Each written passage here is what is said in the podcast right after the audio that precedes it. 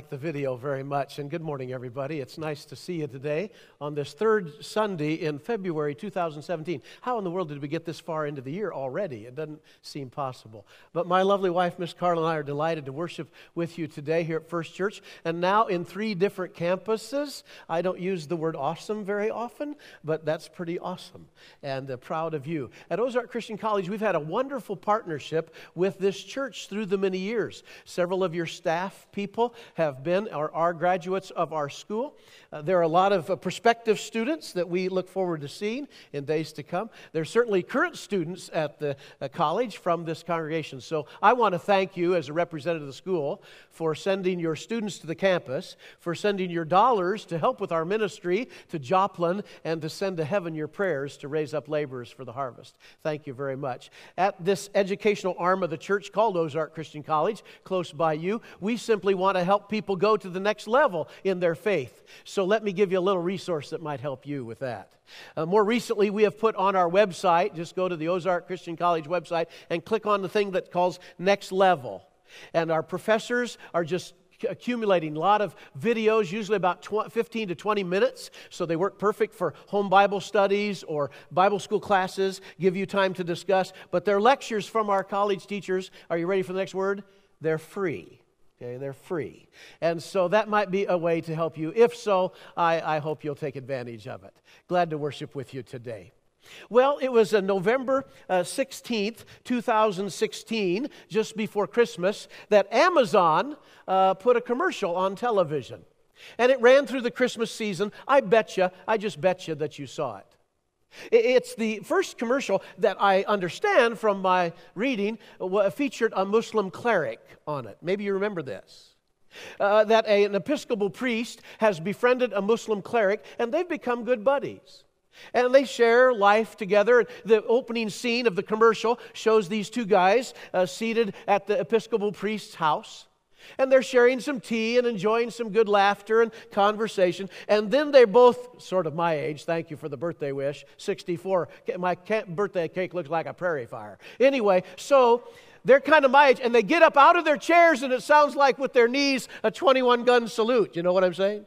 I mean, pop, pop, pop, pop, pop. And uh, they kind of look at each other like, oh, this is harder these days. And they laugh a little bit. And then the Muslim cleric leaves the house of the Episcopal priest. And uh, both of them have the same idea at the same moment. They take out their cell phones as he's walking away from the house, and while still in his house, they hit the one click. Do you do that? I do that. One click for Amazon, and they buy each other the same gift. Okay? Knee braces for old knees. Remember this commercial? And just within a few days comes the box in the mail from Amazon, and they both open it up, and they both see the green knee braces and they have a good laugh. And after uh, the end of the commercial, it shows the Episcopal priest bowing with his new knee braces at his church in prayer. And they show the Muslim cleric bowing with his new braces in the Islamic mosque. And it's a very touching commercial. Now, let's be honest here this morning. There are a few differences between the five pillars of Islam and the death, burial, and resurrection of Jesus. Is that right? Yeah, that's right. And yet, I got to tell you, folks, that I'm kind of drawn to that commercial. There's something wonderful, truly wonderful about recognizing people made in God's image and respecting human dignity at every level and, and just, just realizing these guys are just buddies, they're just friends. And that one of them, or maybe both of them, went out of their way to remove some obstacles or to remove some barriers to just be friends. There's something I'm kind of drawn to about that commercial. Can I talk to you today about removing obstacles? I love the vision statement that you kind of have for 2017. I kind of learned through a preaching meeting that I attend at our College Heights Church in Joplin that some other churches in Oklahoma kind of using this as well. It's a great statement. I'm glad you're using it. Where everybody's welcome Nobody's perfect and anything is possible. I love it. Where everybody's welcome, nobody's perfect, and anything is possible. I want to draw a bead for you this morning on this third Sunday of February on that, that first statement where everybody's welcome. I'm thinking to myself, if we pull this off, it's going to be because you and I have worked or gone out of our way to try to remove some obstacles. You're in the study of the book of Acts. And to a great extent, that's what we see. These early Christians trying to remove some obstacles. Oh, they're willing to leave in place the obstacles that need to stay. There is this core to our faith we do not want to negotiate away. But on the other hand, we ought to probably go out of our way to, to try to just help people get along, don't you think? And just be friends. I have a buddy. He's a very bright fella, really. I try to hang around those people if I can. It just helps me, you know, a great deal. And his name is Dr. Mike Chambers. And for years, he was the academic dean at Florida Christian College down in Kissimmee, Florida. Uh, then he stepped away from that and became the academic dean at St. Louis Christian College. And now has gone back to Florida. He's kind of the head person over the merger between Florida Christian College and Johnson University. And he's kind of the head guy down there now. And I was in church camp with Mike years ago. We were in seminary together. And he showed me how to do a flaming groovy at church camp. If you want to know, I'll tell you after church. Anyway, flaming groovy. It's quite an amazing thing. But Mike's a very brilliant fella, and this is why I'm quoting Mike Chambers for you this morning. He said this, I like it. He said, Really, when you think about it, gang, that evangelism is nothing more than removing obstacles on people's paths en route to the cross. Do you like that?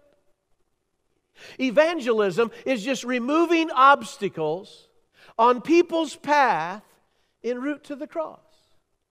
And that's what I think we find in the eighth chapter of Acts when we study through Acts. You see, Jesus outlined this book for us. I don't have to outline it, He already did it. In Acts 1, verse 8, he says to the apostles, You will receive power when the Holy Spirit comes upon you, and you will be my witnesses. Now, here goes the outline. In Jerusalem, chapters 1 through 7. In all Judea and Samaria, chapters 8 through 12. And to the uttermost parts of the earth, chapter 13 to 28. I have a friend that works with me at Ozark Christian College. His name is Drew Ashwell, and his license plate from Missouri, personalized license plate reads Acts 29. Oops. Oh, no, he's exactly right. Acts 29. You and me, we write the 29th chapter of the book of Acts, and I wonder how well we're doing. I wonder if we're doing everything possible to remove the barriers, to remove the obstacles, so that everybody know that they're welcome at church. Well, in Acts chapter 8, we have a pretty strong message in that regard. And here's what I think it says it tells us that those people that are near sometimes are still far. And sometimes those that are far are actually quite near. And that's what I see in this eighth chapter. Can I kind of divide it up for you a little bit today? If you have your Bibles, let's just read chapter 8, verse 4. I'll pick up the reading there. You remember the story now. Stephen, the first martyr, he's been killed for his faith, died very similar to Jesus. Lay not this sin to their charge. Talk about removing barriers. And then we read these words in Acts 8, verse 4. Now, those who were scattered, of course, persecution scattered them. Saul of Tarsus was holding the coats with which they stoned Stephen with those hands and uh, rocks. He went about pre- they went about preaching the word. Verse 5. Philip went down, you understand that's going north. Jerusalem's on a hill. They went down to the city of Samaria and proclaimed to them the Christ. And the crowds, with one accord, pay attention to what was being said by Philip when they heard him and saw the signs that he did. Look at this. For unclean spirits crying out with a loud voice came out of many who had, him, had them, and many who were paralyzed and lame were healed. So there was much joy in that city. Don't you rejoice? The gospel spreading. Philip, this is not Philip uh, the apostle, this is Philip, one of the seven. He's preaching the gospel. People are responding. Miracles are taking place. It's quite a day. They got it going on. But I can guarantee you this any church that takes the Great Commission seriously will have a fight on their hands. The enemy is not going to let this alone. The jaws of hell will rise up and try to nip the growth of the church in the bud. So here's what God does whenever the gospel goes to a new ethnic or geographical location in Acts, like in chapter 8, like chapter 13, like chapter 16, like chapter 19. Every time that Satan rears his ugly head, the Holy Spirit will manifest some special phenomena to make sure that we got this knowledge that greater is he who is in us than he that's in the world. And so we find, next story, chapter 8, beginning with verse 9. But there was a man named Simon. Now, this is not Simon Peter, this is Simon the sorcerer. I think he works for the other team, okay? So Simon, who had previously practiced magic, that's the same word used to talk about the wise men at the Christmas story in Bethlehem. In that city, he amazed the people of Samaria, saying that he himself was somebody great. Wow. A legend in his own mind, do you think? They all paid attention to him from the least to the greatest, saying, This man is the power of God that's called great. And they paid attention to him because for a long time he had amazed them with his magic.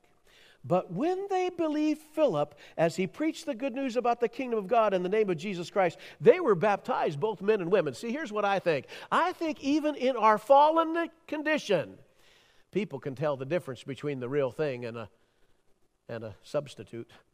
They can tell the difference between a counterfeit and the real McCoy. And the people of Samaria noticed this. So it said they were baptized. Verse 13, look at this. Eve believed. And after being baptized, he continued to Philip, and seeing great signs and wonders performed, he was amazed. So he used to amaze them. Now he's amazed. Is he a Benedict Arnold? Is he a true disciple? I'm not exactly sure. But at least the language that Luke uses to talk about him makes me think he's in this thing. He at least, but you remember your line from your vision statement? Nobody's perfect. Nobody's perfect. Even Simon the sorcerer will make an early, rather tragic mistake as we go on to read. But word got back to the mother church, and so this is what they do in verse 14. Now, when the apostles at Jerusalem heard that Samaria had received the word of God, they sent to them Peter and John, who came down and prayed for them. This is interesting, that they might receive the Holy Spirit. I thought you got that when you became a Christian. For he had not yet fallen on any of them, but they'd only been baptized in the name of the Lord Jesus. Then they laid their hands on them, and they received the Holy Spirit. Well, okay, that's a little different than norm, but at least they got the Holy Spirit. They're converted. We're off and running. But watch this Simon makes a mistake. Now, when Simon saw that the Spirit was given through the laying on of the apostles' hands, he offered them money. Can I tell you a little secret? In the early centuries of the church, there was a practice called simony. It meant the buying of ecclesiastical office, the buying of a church office, paying money to get clout in the church. Not a good thing.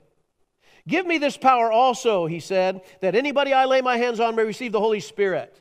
Well, guess what? Simon Peter is going to address Simon the sorcerer, and it ain't going to be purty. Here's what happens.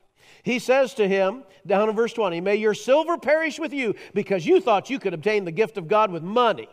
You have neither part nor lot in this matter, for your heart's not right before God. Repent therefore of this wickedness of yours, and pray to the Lord if possible, the intent of your heart may be forgiven you. For I see that you are in the gall of bitterness and in the bond of iniquity. Those are pretty strong words. And Simon himself said, Shall I have one of you come up on stage and play role, role play this with me? How did he say it? Was he sincere? Was he sarcastic? I don't know. I'm going to take it as sincere.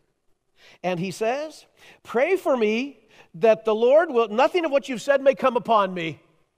And when they testified and spoken the word of the Lord, they returned to Jerusalem, preaching the gospel to many village of the, villages of the Samaritans. Now, folks, what do we have in this first section of Acts chapter 8? Can I say it this way? The Samaritans were geographically close, but they were light years away from where they needed to be. And I bet you, I just bet you, that you have some people in your neighborhood just like that. Geographically, they live fairly close to you, but they are a million miles away when it comes to the things of Christ. So, how do we, in remove the obstacles and remove the barriers to try to help them. This is where the gospel spreads to the Samaritans. What do you know about the Samaritans? I won't even take the time to go into 722 BC and the Assyrian captivity and whether or not that's where they really came from. Some scholars think so, some scholars think not. I'm not sure, but I'll tell you this by the time Jesus arrives, it's not a wonderful day in the neighborhood. That part I can tell you. Do you remember in John chapter 4, Jesus had to go through Jerusalem, or had to go to Samaria? Now, he didn't have to, but he had to. You know what I'm saying? I mean, he had to go through Samaria because he had an appointment, a divine appointment with a broken woman at a well. A well was a place of courtship and romance. Do you know that? And so he gets to this well and he encounters this woman. And let's see, she's had five husbands. The guy she has now is not hers. That would be six. So Jesus is number seven. I wonder if that matters. I wonder if that matters. So they strike up a conversation because Jesus initiates it. Give me a drink of water, please. She's shocked.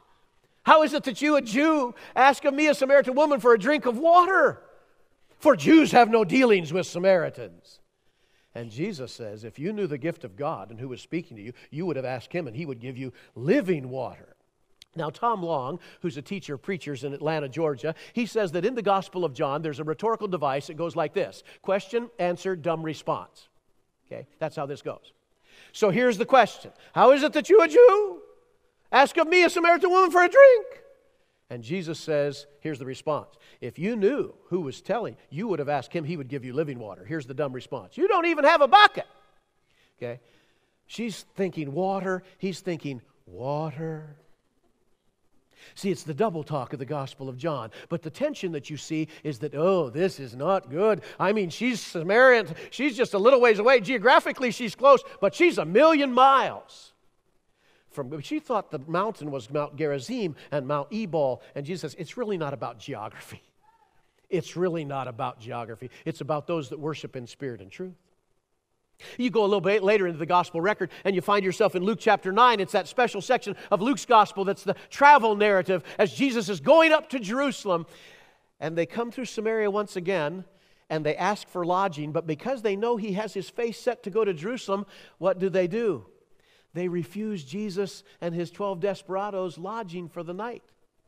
But James and John will come to their Lord's aid, right? James and John, the sons of thunder, Boanerges. You'd love them in your youth group. They'd burn the church building down.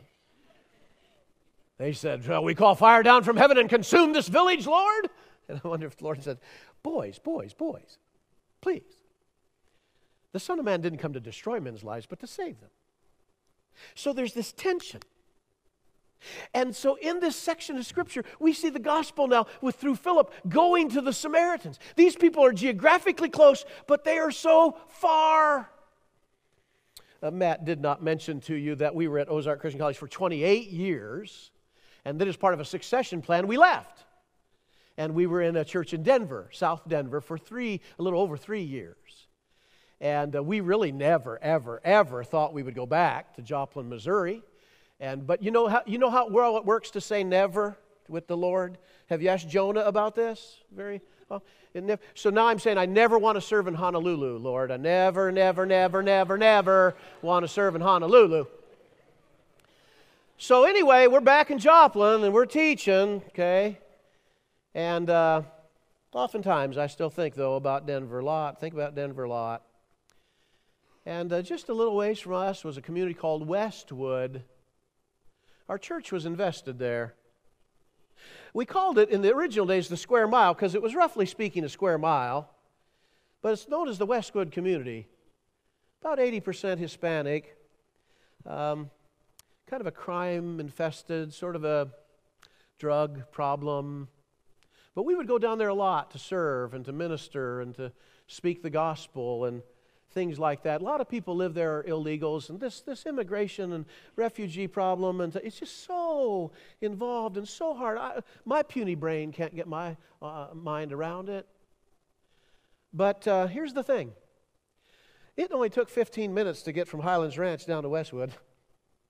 Geographically, those people were close, but they might have been, some of them, 10 million miles away. So, what can we do to go into that kind of situation and remove the obstacles and the barriers to try to help people? I mentioned John 4 moments ago. Years ago, when we were serving the Lord in Illinois, one of the deacons came out on Sunday night church. Anybody remember Sunday night church? And, and, uh, and, and he said, You want to hear somebody who's really nuts? I said, I'm all in. So we went to his house, and he had a vinyl record. Does anybody remember what a vinyl record looks like? And so he had this devotion by Grady Nutt. Grady Nutt was a Southern Baptist humorist. He was killed in a plane crash. He used to be on Hee Haw. That's the kind of cinema I watch. Anyway, so he was on Hee Haw and he would tell stories. he was funny. He was a comedian. He spoke every year at the Valentine's banquet at Broadway Christian Church in Lexington, Kentucky. They had him back every year. But Grady Nutt tells this story about John 4. He gives a devotion. It's awesome. I mean, just he tells this, I mean, just a gut buster. You're just splitting laughing as he tells this story until the end. When he gets down to John 4:40, and I read this just in my devotions, and, and, and it says, and Jesus stayed two more days in that village. What? Jesus stayed two more days in that village. Samaritan village. And then Grady Nutt says this I've never been able to get this out of my head. In whose house do you think Jesus stayed?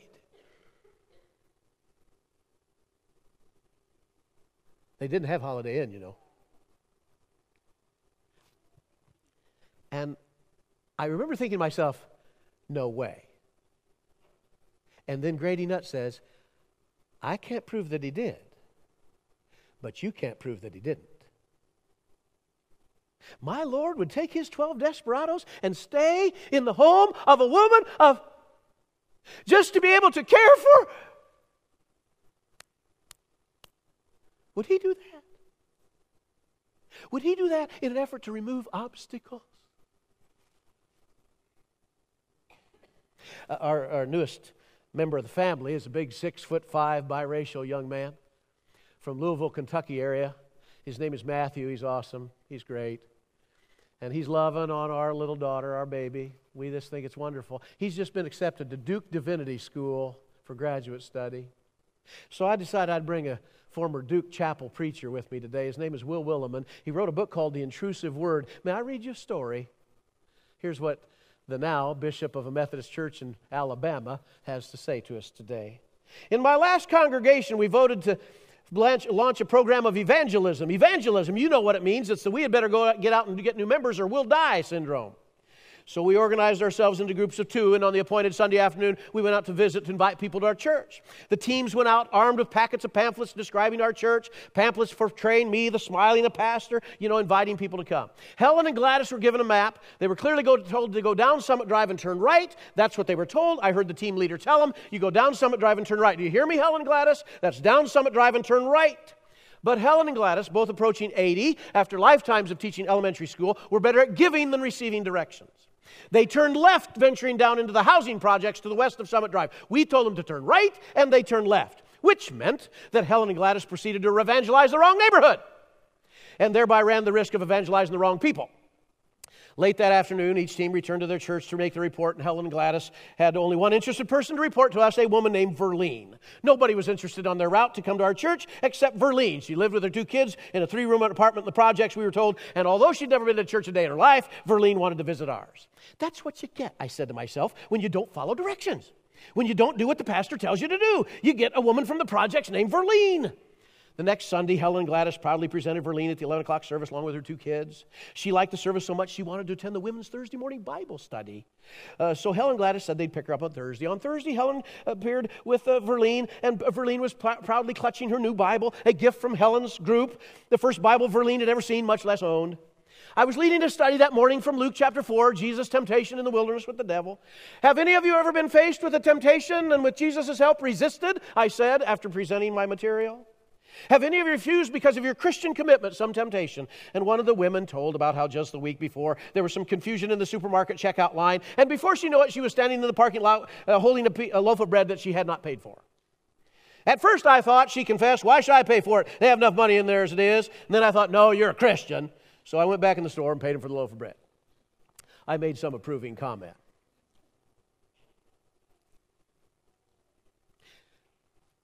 It was then that Verlene spoke up.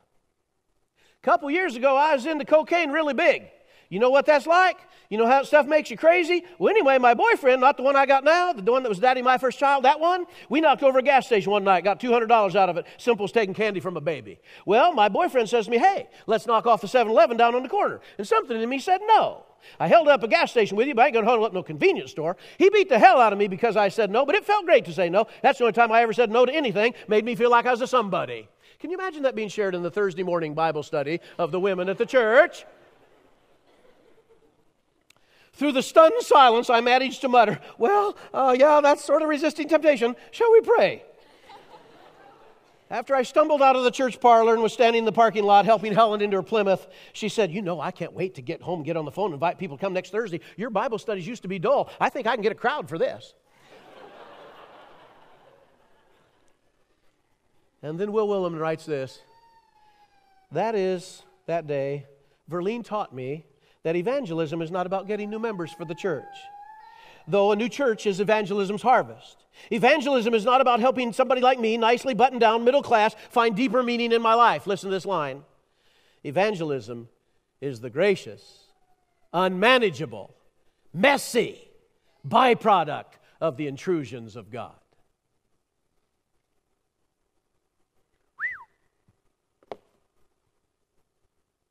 So I have one question for you here at First Church.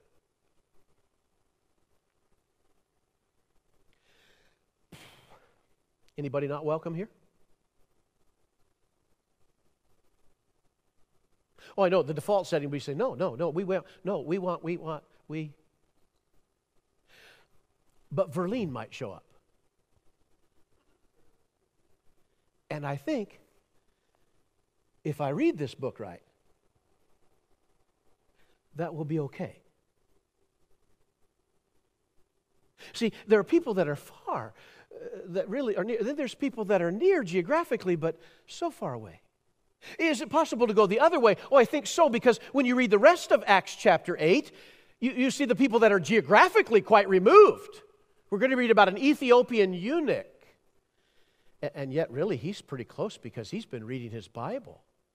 Let's see what we see. Verse 26 of Acts chapter 8 says this Now the angel of the Lord said to Philip, Rise and go toward the south to the road that goes down from Jerusalem to Gaza. This is a desert place. So he's got a great revival going on, and God moved him. Oh, the weavings of the Lord and the ways he looks at life as opposed to how we so often do. This is a desert place. I love this about Philip. He rose and went. There's something marvelous about that obedience, isn't there? He arose and went. And there was an Ethiopian. That's below Egypt. He's geographically far. And get this, and a eunuch. I'm not even going to spend time defining that. A court official of Kandake or Candace, queen of the Ethiopians, who was in charge of all her treasury. This is the secretary of treasury in another country. And he had come to Jerusalem to, to, see, this is what's so strange to me is that sometimes that people that seem so far are actually pretty close. Maybe does this eunuch have Jewish blood running through his veins? I mean, this isn't chapter 10 yet. We're not to the Gentiles getting the gospel yet. Is he just that maybe he is Gentile, but he, he lives away, so he's no threat? Uh, is he a proselyte? He's been impressed with the monotheistic worship of the Jew. I, I don't know. But it says he was there to worship the next verse, 28, says, And he was returning, seated in his chariot, and he was reading the prophet Isaiah. Well, that's a good choice. And the Spirit said to Philip, See, here's what I think. If we give ourselves to the Great Commission, the angels and the spirits will cooperate to give us divine appointments. Go over and join this chariot. The Greek actually says, Go over and be glued to this chariot. So Philip ran. Do, do, do you run? Do you run to tell people? He ran to him and heard him reading Isaiah the prophet, and what a great opening line. This is a great opening line. You're always looking for a good opening line. I, it's kind of interesting what he didn't say. You know, he didn't say, nice chariot. Cool. Love the wheels. How long you had them? No, what he said was, do you understand what you're reading? And the man said, How can I unless someone guides me? And he invited Philip to come up and sit with him. Now, the passage of scripture he was reading was this. Oh, wow, good choice. Do you know this passage is quoted in the New Testament almost more than any other passage in your Bible? And not too long ago, just months back, we stood in Caiaphas' house in Jerusalem. We looked at that dungeon where they held the Lord Jesus. We saw that archway that went over called Robinson's Arch toward the temple area and fortress of Antonia where Jesus was flogged and killed, just, just beaten to be taken out to be crucified and killed. And so this makes pretty good sense to us. We can see these in my, like a sheep, he was led to the slaughter. Like a lamb before its shears is silent. He didn't even open his mouth in that kangaroo court of Caiaphas. In his humiliation, his justice was denied him. Who can describe this generation? For his life was taken from the earth. Now, the eunuch has a great question. He says, About whom does the prophet say this? Himself or someone else? I love this. Then Philip opened his mouth. Well, yeah, unless you're a ventriloquist, that's what you do. But see, this phrase, open the mouth, means to give a special teaching. It was a rabbinic phrase of Jesus' day. He opened his mouth, and beginning with this scripture, you know what I'm guilty of? I'm guilty of dumping the whole truck. Sometimes you just have to scratch where they itch.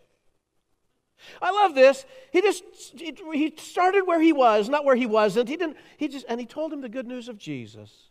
And as they were going along the road, they came to some water. And the eunuch said, See, here's water. What prevents me? The Greek word koluo means what would hinder me. Now, probably if Philip had been honest, he could have said, I can think a whole lot of people in the Jerusalem church going to have problems with this. What prevents me from being baptized? And the text says, And he commanded the chariot to stop, and they both went down into the water, Philip and the eunuch, and he baptized him.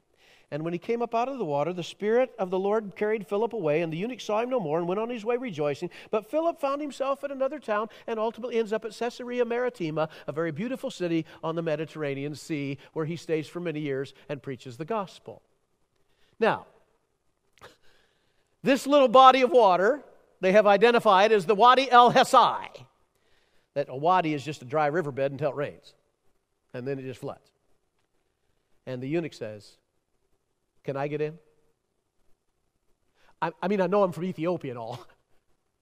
And like I know I'm a eunuch, go read your Old Testament about such things. Can I get in? Is this for me? I know I'm far away, but I've been reading the Bible. And I just want to know if I can get in. That's all I want.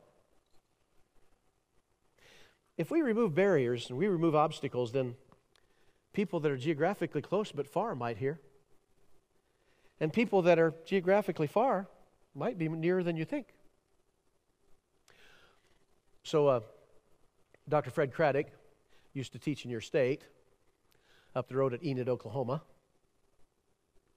And uh, before he came to Enid, Oklahoma to be a teacher, ultimately ended up in Atlanta teaching at Candler School of Theology in Emory University. He preached at a little church. And in this little church area, there, were, there was a power plant that was going up.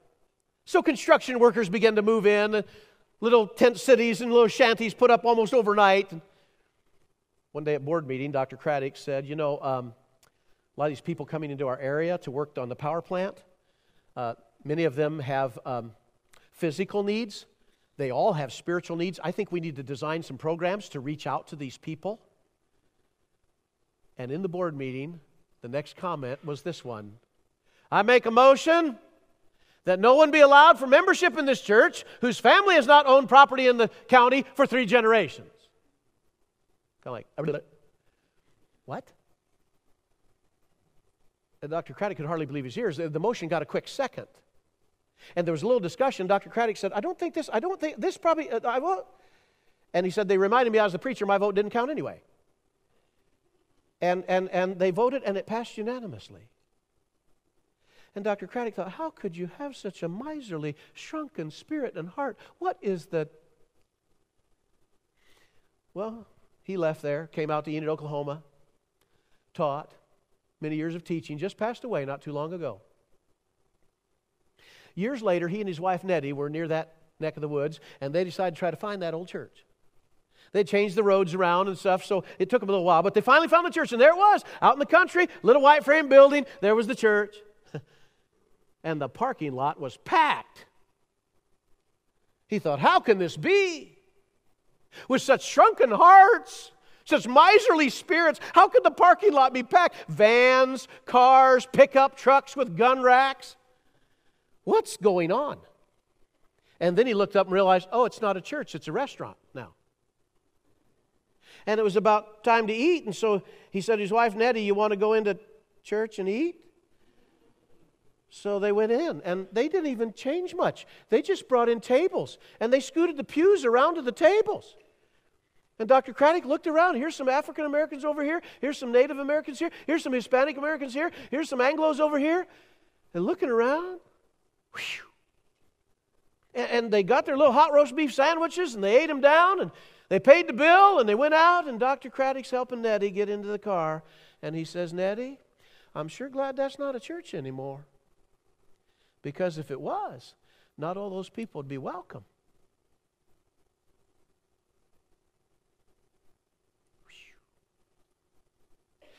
Do you need to face some things? Do I need to face some things? I've been following Jesus. Thank you for the birthday wish. My spiritual birthday precedes it by about a week. I've been a Christian for 55 years. And sometimes I think, why am I not farther along? Why are there things in my heart that aren't right yet? Can I face my own prejudices and my own? Dear God, please help me. So I guess it kind of comes down to this. Reading the book of Acts is like watching a pebble in a pool of water. And it just keeps spreading out into the wide embrace of God's grace. I remember being in Lexington, Kentucky, Broadway Christian Church years ago and heard little Marshall Leggett get up and preach through Acts 10, and I'll never forget his opening line That door just keeps getting wider. I mean, it was wide enough to get you in, wasn't it? Was that a glorious day? Yeah, that was a glorious day. I guess this is what I came to tell you from Joplin, Missouri this morning. Here it is in a nutshell. Removing obstacles will make people near and far feel welcome in the kingdom of God. Will you pray with me? Oh God in heaven, we thank you for your wide embrace. It was enough to encompass us. Would you help us, Lord, to be equally gracious and generous with those that live near and those that live far? For Jesus' sake we pray. Amen.